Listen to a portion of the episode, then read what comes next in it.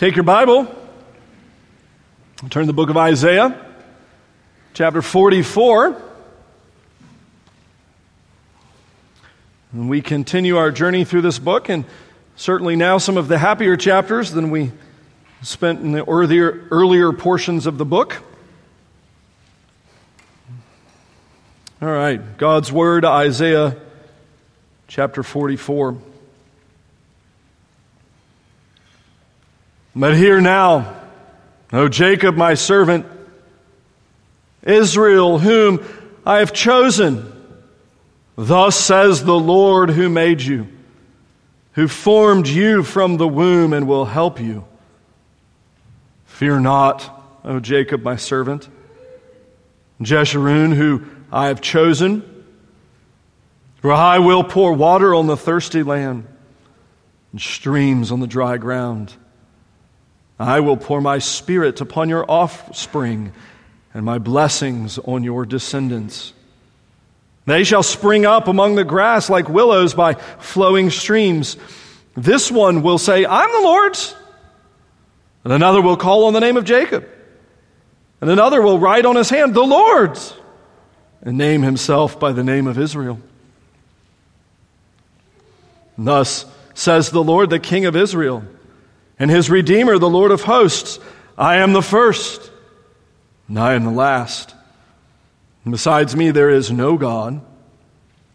Who is like me? Let him proclaim it, let him declare and set it before me. Since I appointed an ancient people, let them declare what is to come and what will happen. Uh, fear not, nor be afraid. Have I not told you from of old and declared it? You're my witnesses. And there is a God, eh, sorry, is there a God besides me? There is no rock. I know not any. All who fashion idols are nothing, and the things they delight in do not profit. They are witnesses, neither see nor know that they may be put to shame. Who fashions a God or casts an idol that is profitable for nothing? Behold, all his companions shall be put to shame, and the craftsmen are only human. Let them all assemble, let them stand forth. They shall be terrified. They shall be put to shame together. The ironsmith takes a cutting tool and works it over the coals, fashions it with hammers and works it with his strong arm. He becomes hungry and his strength fails. He drinks no water and is faint. Carpenter stretches a line. He marks it out with a pencil. He shapes it with planes, uh, marks it with a compass. He shapes it into the figure of a man with the beauty of a man to dwell in a house. Cuts down cedars, or he chooses a cypress tree or an oak and lets it grow strong among the trees of the forest. He plants a cedar and the rain nourishes it. Then it becomes fuel for man. He takes part of it and warms himself, kindles a fire and bakes bread. He also makes a god worships it. He makes an idol and falls down before it. Half of it he burns in the fire. Over the half he eats meat. He roasts it and is satisfied. He also warms himself and says, Ah, I'm warm. I've seen the fire. And the rest he makes into a god, his idol. Falls down to it and worships.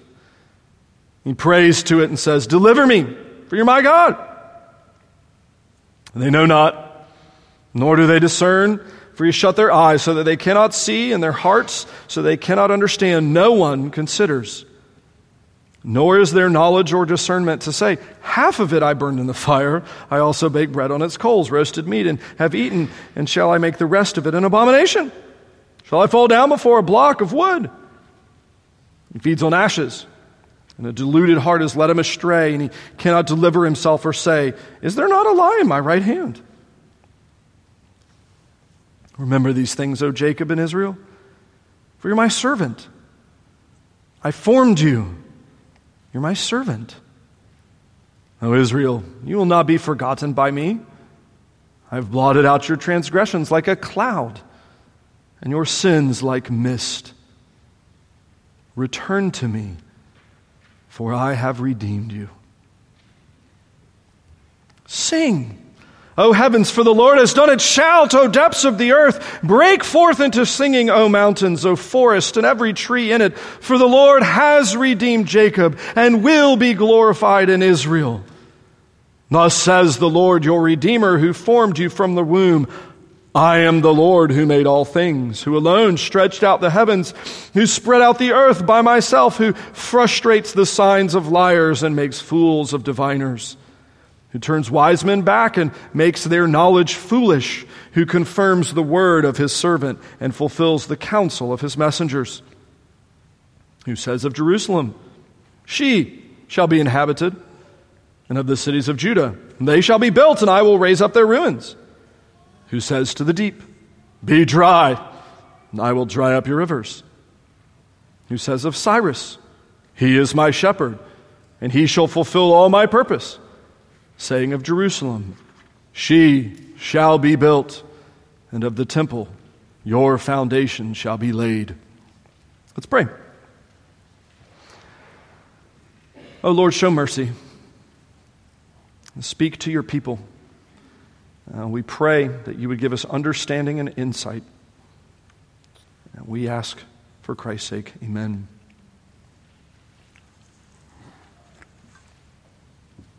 Remember reading a book maybe uh, 15 years ago, I think now, 16, right as I was coming into pastor here. Uh, I was coming out of my youth ministry days, and one of those uh, duties I needed to do as a youth pastor was kind of keep tabs on the cultural movements and uh, societal developments in the lives of students and high schoolers and middle schoolers. And uh, such fickle creatures as they are, they do tend to change more rapidly than their parents. Uh, but the changes they tend to endure in their middle school and high school years uh, tend to be reflected in them in their older years. And so it was one of those great experiences of learning how teenagers worked. You could figure out how adults worked themselves uh, and probably would work into the future.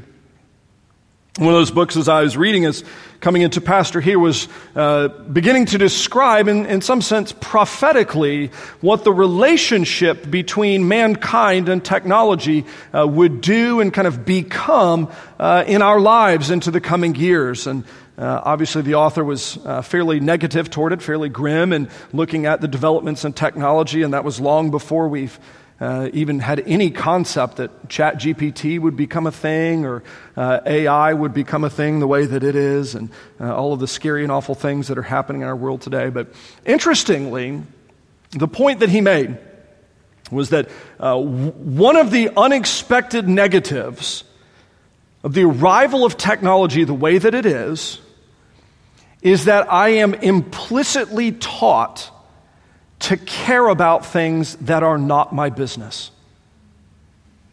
And it's a really interesting thing. He said, even you, you look at it, and even the news, we are implicitly taught in the news constantly to care about things that are not my business. And as a result, there's this kind of constant influx of new information that lasts for a moment vanishes from the news cycle overnight, and is replaced by new terrible news the next morning. And if you followed this week at all, right, we had uh, one of the great cities in our nation received eight inches of rain in a 24 hour span and flooded in the most spectacular fashion with all kinds of videos. And it was really shocking. And then it basically was gone the next morning. Now, I know the water's not gone. I know that if I had friends living in New York City, it's probably still insane to live there, but it's gone from my memory and from my mind. Or perhaps you, you followed that there was a uh, suicide bomber in Pakistan that blew up a religious festival, killed 50 people. That was on the headline news in the Charlotte news cycle for uh, roughly about an eight hour span and then gone. And uh, prophetically, this book was saying that I was reading almost a decade ago that one of the byproducts of that would be that we would end up having so much information kind of coming into our lives and so much information that I'm kind of forced to feel is important that eventually it will all become white noise and we'll just stop listening. We'll just stop listening. It's too much. The human mind and the human heart can't care about so many things so quickly, so constantly, that we'll just turn off. 20 years ago, 15 years ago, this being written, now we're beginning to see this uh, as a, a, a new and horrible thing. Where you're looking at your younger people in the room, parents, you probably do not understand this. That if uh, your friends that you care about are in their uh, roughly 38 to 45 range, they probably get their primary news off of a source like Twitter. And if your beloved is anywhere from 25 to 17, their primary news source is either Instagram, Snapchat, TikTok, or some other abomination. Right? We, we're, we're so overwhelmed with the, the constant inflow of news that it's just become white noise and we've functionally stopped listening. We just don't care anymore. Unless it's a funny meme that's going to make me laugh, my heart can't bother to have enough emotional energy to care about these things. And, and one of the byproducts, again, prophetically, that was being written about 20 years ago, is that this sense of kind of constantly drowning in information would produce a society that has nothing stable to stand on. Basically, the information would be uh, like a, a, a hurricane of data that would be so overwhelming and so oppressive and so confusing and so constant that eventually people would be just like, I can't find anything strong or stable to stand on. I'm just going to throw up my hands and I'm just going to stop paying attention. I mean, think about it. How many of you stopped paying attention during the last presidential election? You're like, I just can't handle it anymore. I cannot handle it anymore. Interestingly, how many of you has that carried through already now into this next presidential election? I can't be bothered with the crazy or stupid or whatever it is. And it's, it's producing a society in America that is unstable, that is built on shifting sands, that has nothing that feels truly true. So that we're constantly trying to perhaps kind of chase the truth. And this is where uh, perhaps corrupt uh, media, perhaps, I'm, I'm not going to say definitively, but where that further compounds it so that now you have these competing news sources. Our major news stations, which are owned by American corporations, our social media, which is owned by Chinese corporations, our internet sources that are owned by the same so that we have no way of knowing what's ultimately and truly true. How do we live in a world of chaos and know what's truly true? I think Isaiah chapter 44 is a good answer to that. Again, we're in the latter part of the book, and uh, really that idea of a, a, a chaotic world is the backdrop for the latter part of the book of Isaiah. God has been speaking definitively to his people in saying, Look, you have sinned against me, and there are going to be consequences nationally. Your nation is going to be uh, broken apart. It's going to be invaded. It's going to be destroyed. Uh, you're going to suffer terribly for it. Starvation and misery, death and destruction. You are going to be looking at a world and saying, What is going on? And now, in the latter chapters, how are we to think and feel and live and act in a world that is marked by such chaos? Well, verses 1 through 5 introduce an important theme. It's largely the theme of the latter book of, of the latter portion of the book of Isaiah. It's constant through it all, really. Put in slightly New Testament terminology, the starting point of the Christian experience is and must be the promises of God.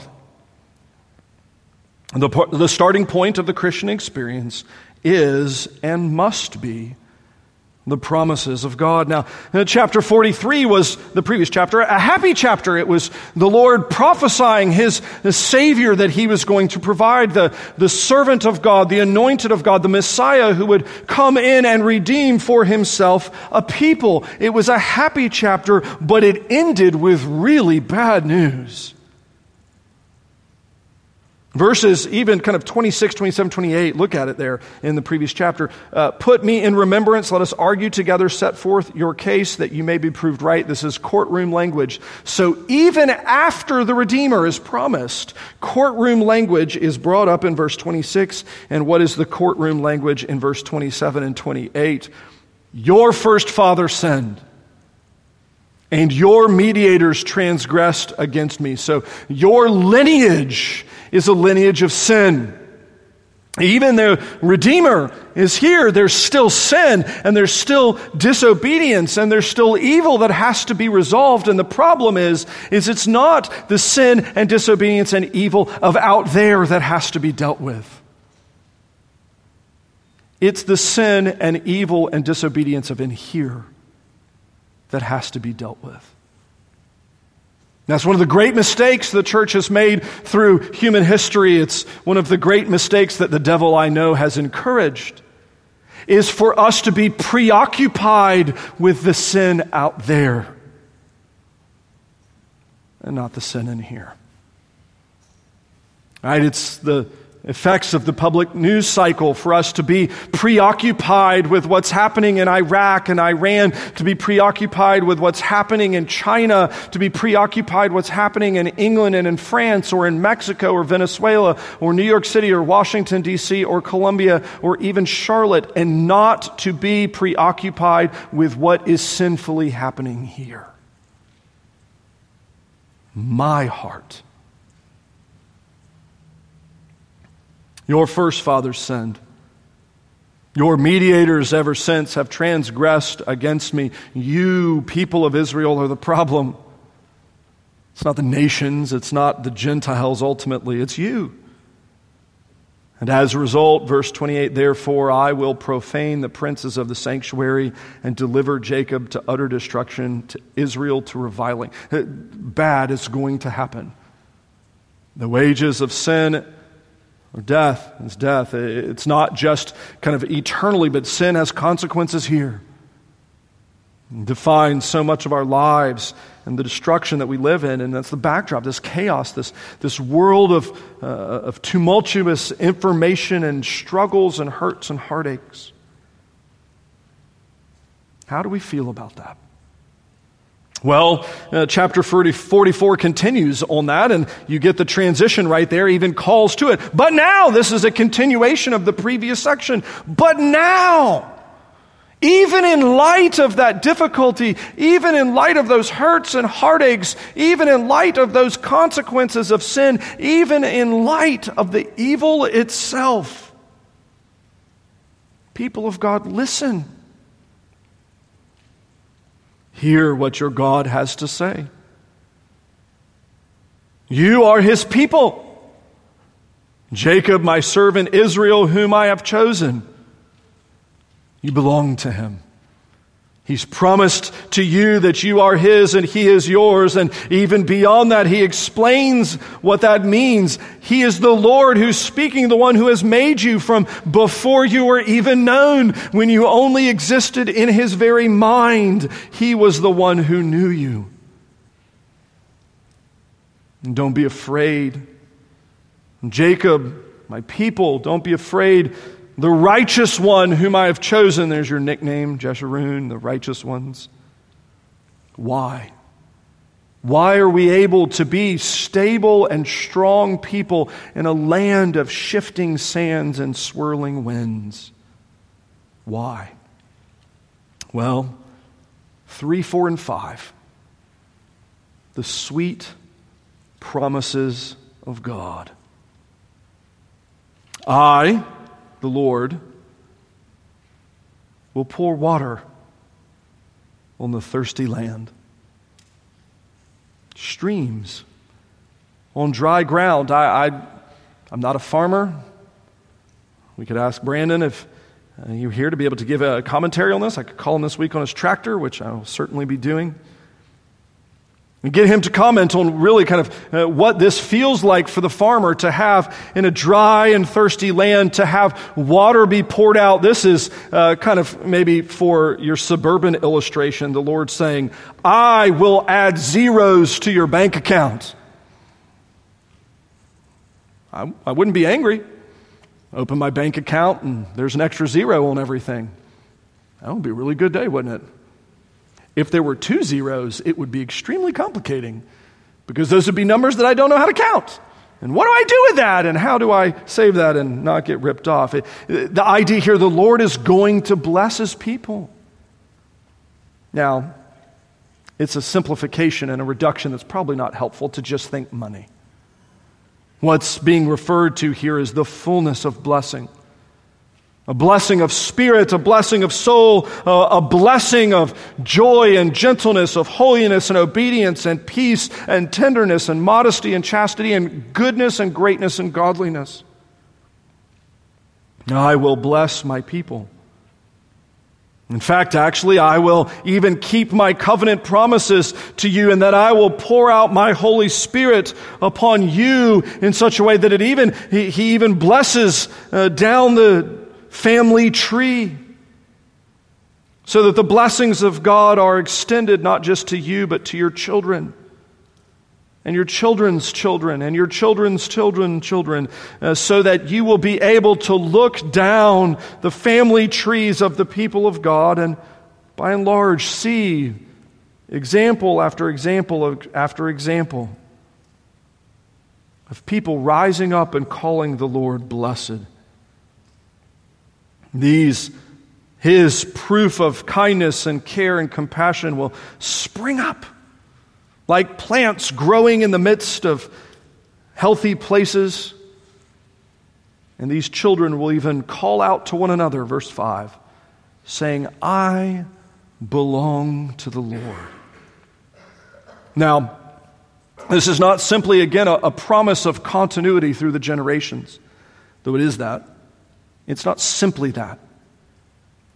When you uh, are invaded by a foreign nation, it would be extremely important to think about the fact of are there going to be any people left?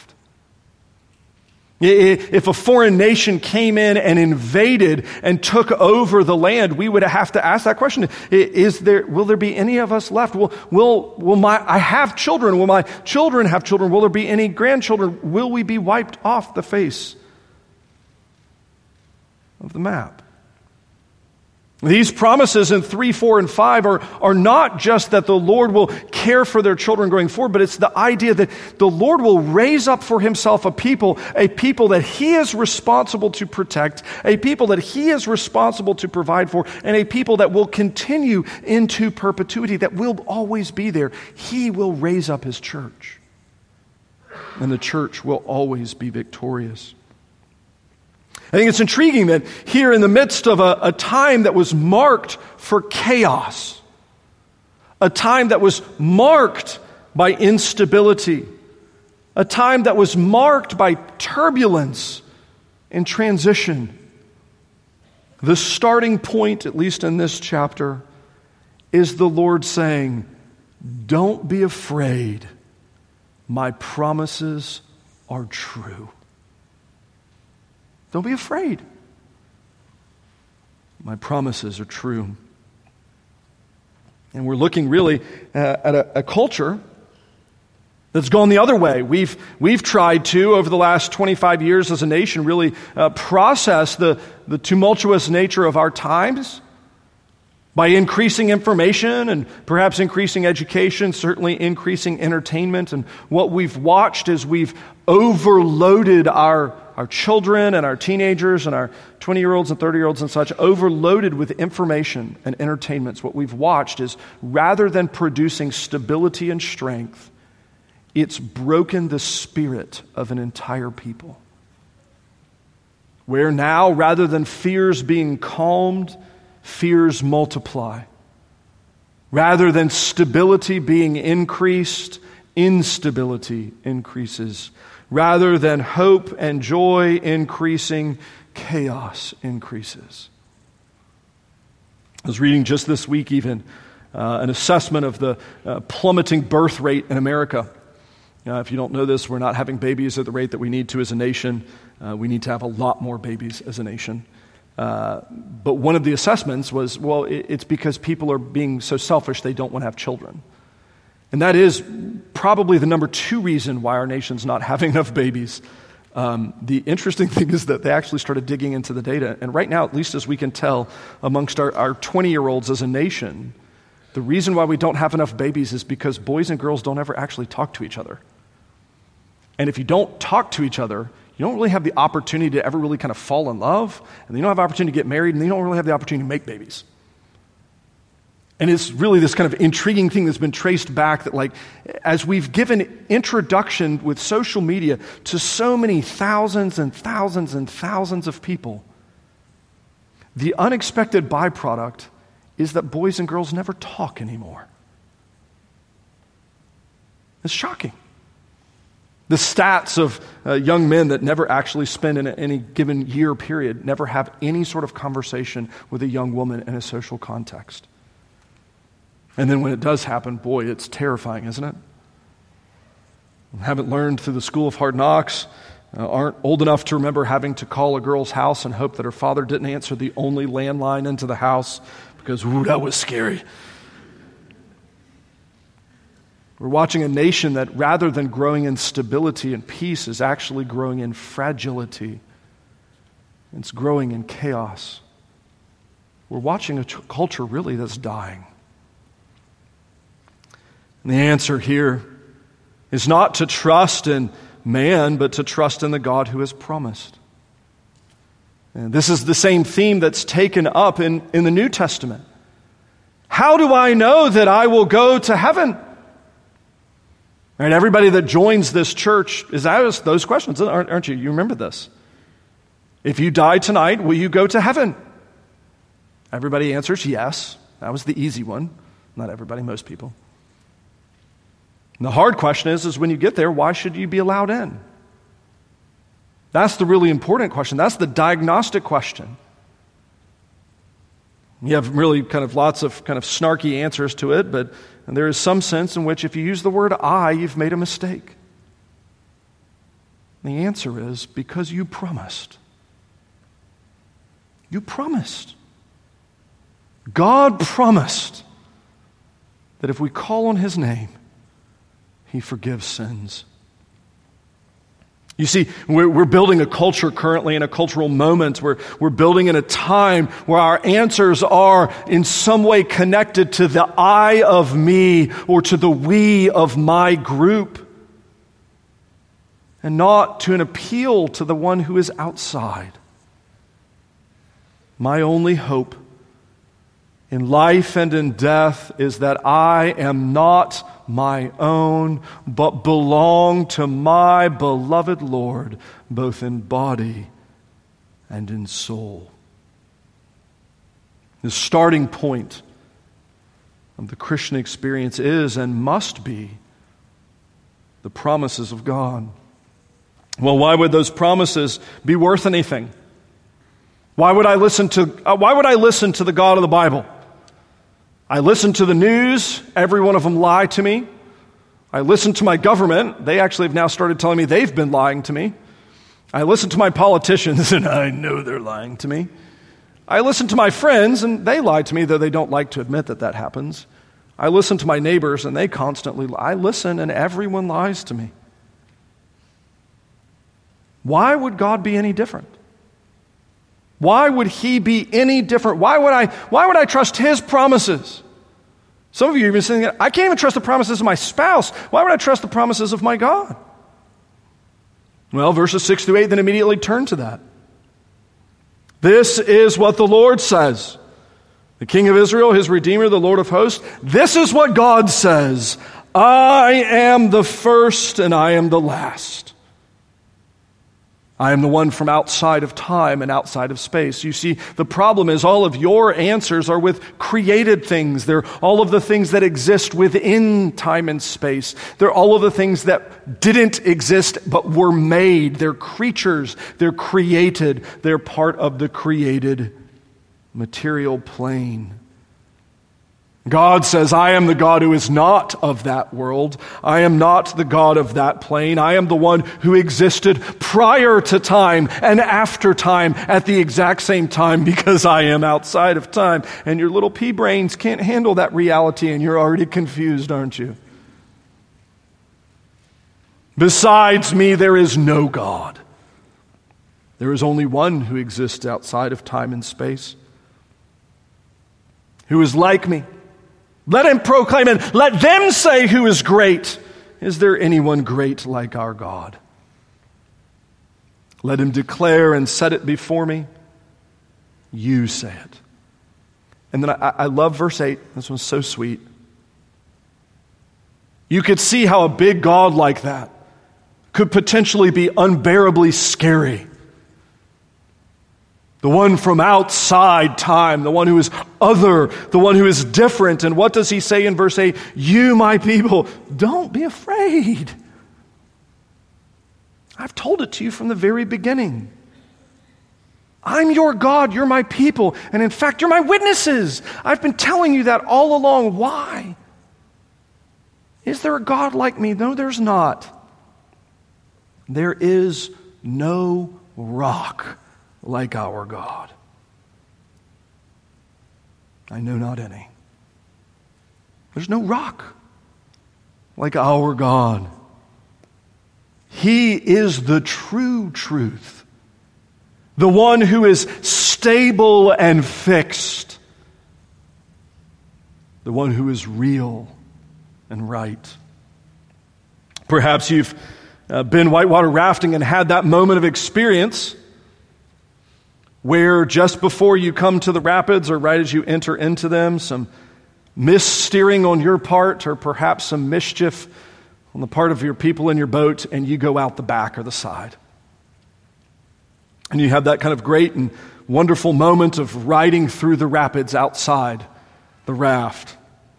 The last time I handled the Nantahala, I was uh, riding with a bunch of students, and uh, I think it was partially incompetence, but mostly mischief. Right before heading to the big rapids on the Nantahala, we rammed at full speed. The rock just in front of it bounced hard enough that I got flung out the back and had that just wonderful kind of realization of like, I'm getting ready to go down the one gigantic rapid on the Nantahala with no boat. And I'm not really super keen on this.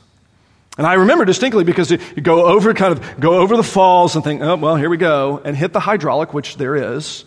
And I remember going down, coming up head first, coming up feet first, coming up head first, and then coming up 55 feet down the river.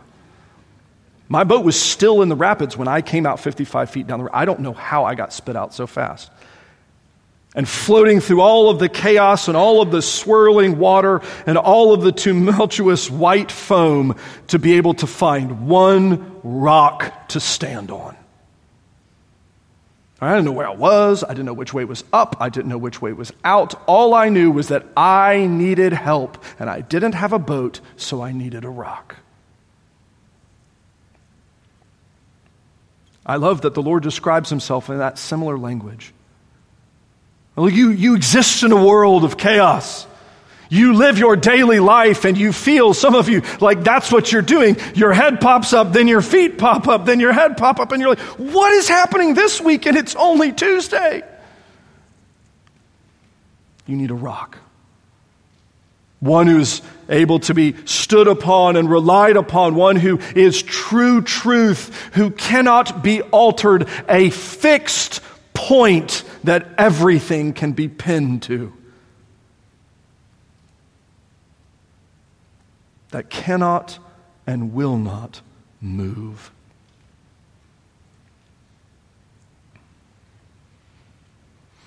From there, he then turns to really if you don't choose the Lord to be that fixed point in time and space, if you don't choose the Lord to be that true truth, you're really only left with one other choice. Every, every human has to build their life around true truth in some fashion. And if you don't have the real true truth, if you, if you don't have the rock of God, your only option then is to take the created order and elevate it. If you don't have the King of Kings and the Lord of Lords, if you, if you don't have the triune God, if you don't have Father, Son, and Holy Spirit, if you do not have the Lord Christ as your fixed point, your true truth, the only thing left is the created order. And we have all sorts of kind of various machinations of that, but it is still, at the end of the day, the created order that we then trust. Whether it be trusting ourselves, that's our primary God here in America, or trusting in our spouse, or trusting in our identity as children, or trusting in our identity as um, good citizens. Not really that much anymore, I guess. Trusting in our identity as our entertainments, as our various political groups, as our online personas, trusting in the created order in some fashion. And at the end of the day, your ESV has a very helpful and handy title The Folly of Idolatry. Idolatry doesn't pay. If the starting point of the Christian experience are the promises of God, and only an eternal rock is worth building on, Idolatry doesn't pay. And that's what is then worked out. Verse 9 All who fashion idols are nothing, and the things they delight in do not profit. I mean, they might feel good for a time, but they don't last. and one of the dangers, uh, and in the Christian church, really, one of the dangers is that when we speak of idolatry, we reduce it to a caricature. Right? A, caricature is a, a, kind of a, a, straw man. It's a false illustration that uh, is easily handled and is safely defeated. When we deal with idolatry, we like to reduce it and to present it only in the language that God uses here and that we'll see in like Hinduism or something like that, where there's actually, like Buddhism, a stone Buddha that you offer uh, gifts and offerings to. If you ever go into a Hindu temple, which I don't recommend that you do, that's what you'll see. They'll have various statues or paintings or drawings, and people will be offering milk or flowers or various uh, incenses or things like that before the statues and the, and the paintings and things like that. And you're going, okay, well, that's easily and obviously ridiculous. What is that statue going to do? What is Buddha going to do? He's dead. It's easy. And that's actually one of the great challenges in the church is that we ridicule that and we actually, again, forget what's the problem? The problem's not out there. The problem is in here. And we forget really the idolatry of, uh, of self, the idolatry of pleasure, the idolatry of safety and of peace, the idolatry of the avoidance of pain, the idolatry of really elevating created things to higher standards than they deserve. And the Lord here gives two reasons why idolatry doesn't work, why idolatry doesn't pay. Verses 10 through 13 the idol is not able to surpass the greatness of the one who made it. This is a really intriguing thought for why idolatry is a dud. Is that idols themselves are not able to surpass the greatness of the one who made it. Verse 10 Who fashions a god or casts an idol that's profitable for nothing? Behold, all his companions shall be put to shame. The craftsmen are only human. Let them assemble, let them stand forth. They shall be terrified, and they shall be put to shame together. Look, at the end of the day, an idol is a thing made by human hands. And the human hands are able to make it, and the human hands are able to destroy it. That's the heart of the problem with idolatry.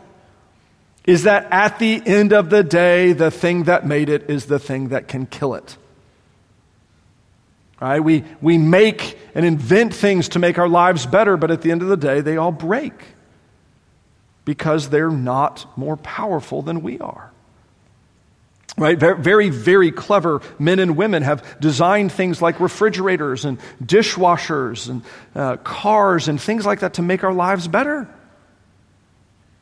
But at the end of the day, dishwashers break, refrigerators break, cars break, they are not powerful enough to surpass the abilities of their designers.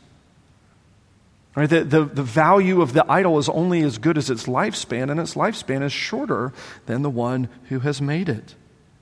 Eh, they're just not powerful enough. It's, it's really kind of presented as that contrast between the Lord as that eternally fixed rock in the midst of swirling, tumultuous times. Idolatry exists as part of the swirling, tumultuous times. It's not enduring, it's not lasting. Our idols will pass away. And this is an intriguing one because it, it really addresses the nature of our idolatry. Right? We, we think about it, if we're going to be honest, a moment, we will, just for a moment, before we put our armor back on and go back to hiding. But if we're honest, our, our idols that we uh, have elevated are, I would say, probably number one is the absence of pain, which is such a funny one. I, I, I love that just as a concept for an idol because realistically, are we very good at it? No. And even if you're able to run for a while, Father Time will catch you all if you're you know, able to live long enough. The body breaks down. The bones break down, the organs break down. Eventually, it will happen if the Lord allows you to live a long time. It will be painful. It's one of the great joys of having been a member of the Golden Oldies for so long, starting to hang out with those that were twice my age, three times my age, almost four times my age when I first started. Is to be able to see and learn that guess what? The body breaks down. You don't stay young forever. You cannot run from the ravages of time. You can't avoid pain forever. All right, well, the absence of pain doesn't work as an idol. How about the, the pursuit of pleasure? Well, anybody that's tried that for any period of time knows that doesn't work. Because even the pleasures themselves become less satisfying after a time. And it takes more and more and more and more. And eventually, as you chase that more and more and more and more, you feel more empty and more empty and more empty on the inside. And this is, as you've heard me speak about with great regularity, one of the great evils of the social media age, one of the great evils of the pornography age, is that it is chemically ruining our minds. And I, I, don't just mean the like, it makes us think bad thoughts sorts of thing. I, I do mean that. But no, chemically, like biologically, it's ruining our minds. It's goofing up the dopamine hit inside your brain. Right? The Lord has made you so that when you experience happy things, your body produces a chemical in your brain called dopamine, which gives you the happy feels. Right? It's like, it's chemical like, nah, God's made us that way. What your marketing agencies have figured out is that when we swipe to refresh, it releases all of those chemicals in our mind. And so we're trained. That's why you have on your Instagram, swipe to refresh. Why on your TikTok you have a swipe to refresh. That's why on Twitter you have swipe to refresh. All of them are designed to release as much dopamine as possible so that when you are bored, you go back to your happy hit. The problem is that anybody that's been perennially online for a season knows it gives less joy every time, eventually, because it's breaking our brains. It's destroying our dopamine receptors. Our bodies are not designed to work in that way. And that idol doesn't work. It's interesting, really, if you see any idol that we have, it doesn't pass the first test that an idol cannot surpass the greatness of the one that made it. And going a little bit faster, the idol can't surpass the material that made it, the greatness of the material that made it. If you want to look at the value or the success of an idol, look at what it's composed of. And the problem is, is that all of our idols that we know of are composed of the created order. And as a result, will pass away with the created order. They are not, as verse 8 has said, that rock from outside of time and outside of space. Our idols are those that exist within time, inside time and space, and therefore pass away with time and space. Our God is the one who is the first and the last, who is the eternal rock upon which we may build. Idolatry doesn't pay. In fact, actually, uh, verse 21, that's where the Lord takes up his theme. 21, 22, 23. He is the God from outside time and space. And I love this. If you actually look at verses 21, 22, and 23, I, I've talked too long, so I'm going to go quickly here. the verb tenses all don't match. Um, you have imperfect, which is not completed. You have perfect, which is completed, and they're all jumbled up. The English tries to capture it well for you, but the whole point of verses uh, 21, 22, and 23 is that the Lord is, He is accomplishing uh, salvation, but because He's outside time and space, His promises and the accomplishment of those promises are both the same to Him.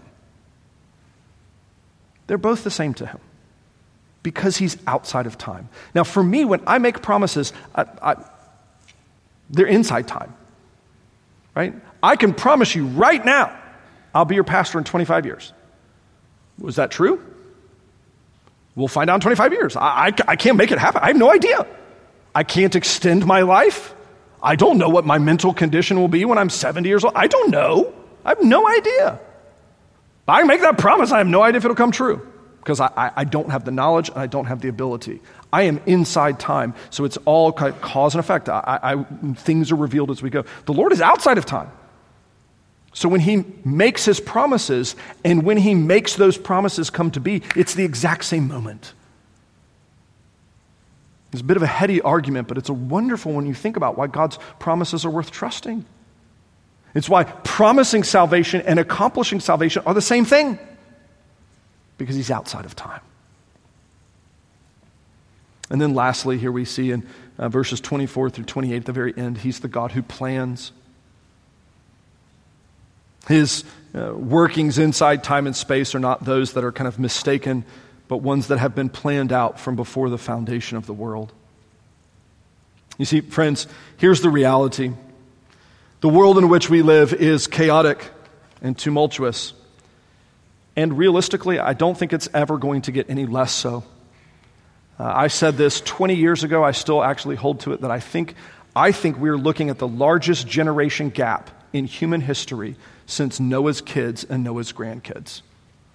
Right? Noah's kids knew what his life was like before the flood, during the flood, and after the flood. His grandkids only knew life after the flood. That is weird to think about, isn't it?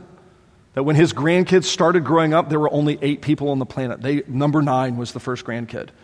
But their parents remembered what was probably a population of two billion. That's weird to think about. I think we're looking at the next biggest generation gap because, honestly, of the arrival of the internet and technology.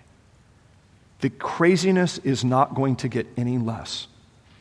And as a result, it is going to be increasingly important that we train ourselves that we train our children and that we train each other that the only thing that is truly true is the Word of God, especially the promises of God. And really, that is the heart of the Christian message. Why is it that we're able to talk about Jesus as our Redeemer? Because God has promised that He is. And why do we offer forgiveness for sins? Because God has promised that He does. And why do I know that when I die, I will pass from this life into the very presence of God? Because God has told me it's true. And how do I know I'm going to win in the end? Because God has promised. And how do I know He's never going to leave me and He's never going to forsake me? Because God has promised. And how do I know I can bear up under trial and, and tribulation? Because God has promised He'll be with me the whole way. And how do I know we'll make it together? Because God has promised. Everyone lies, but our God does not. And his promises are yes and amen in the Lord Jesus. Let's pray in his name. Oh God, we thank you for Christ. We thank you that your promises are trustworthy and true in him. May we find peace in Christ. Amen.